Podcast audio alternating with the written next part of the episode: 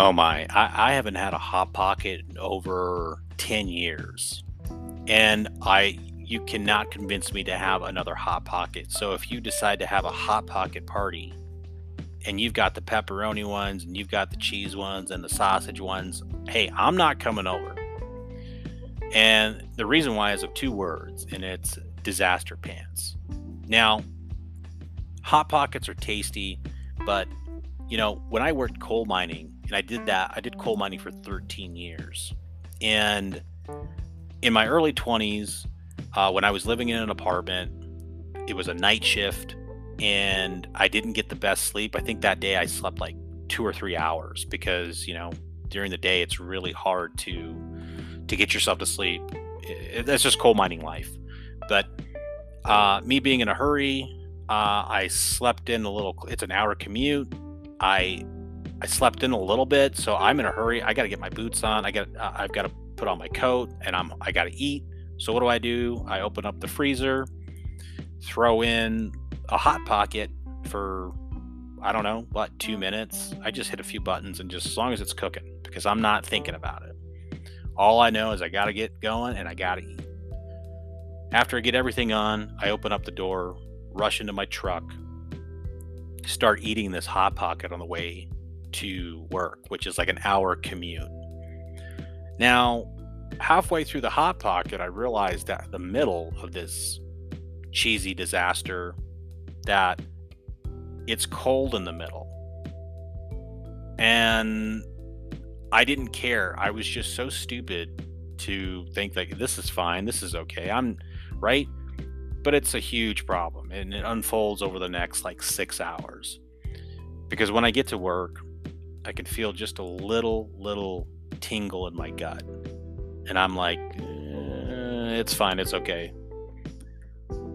as the, as the hours unfold, you know, it's disaster pants time. I'm pretty sure I'm going to get sick because of this cold hot pocket. Now, in in the open pit coal mining, you don't have any plumbing in the pit when you're working.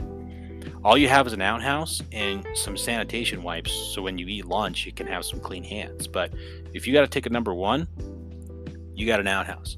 You need to take a dump, you got an outhouse. But have you thought about number three, which is disaster pants? Which you're, you know, you're clenching your bunghole, your guts are twisting, you know there's going to be a mess.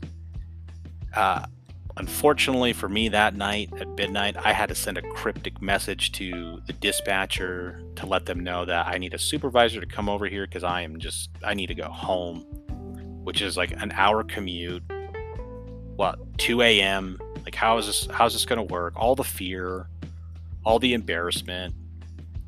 People asking me on the next shift, hey, what did, what happened? Where'd you, why'd you go home? Well, I had disaster pants, diarrhea. But there's a reason why I'm telling you the story. It's because I've noticed a pattern online, which is the fear, the fear of, you know, embarrassment, the fear of letting other people know in your network that you're trying to bust out of your your job or you're trying to do something new. The root of it all is looking at fear as a guide and going, you're going to look, you know, everyone's had disaster pants at one time in their life. They know how it feels, they've had the experience before. Why do we feel so much shame around that? Like you get sick, it happens, right? But we have a hundred times more fear and don't do any action towards doing something. We won't put up a profile picture of our own face. We won't use our own name uh, on on Instagram or Twitter because you're afraid that your network or your job is going to find out that you're going you're doing something new.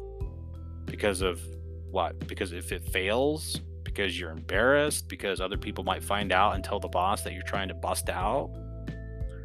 Um man, this is like a touchy subject, but it's it's a real pattern out there that I've noticed. I've noticed it in myself too. When my my early days, I was like, I don't want anybody knowing what I'm doing, but they need to know.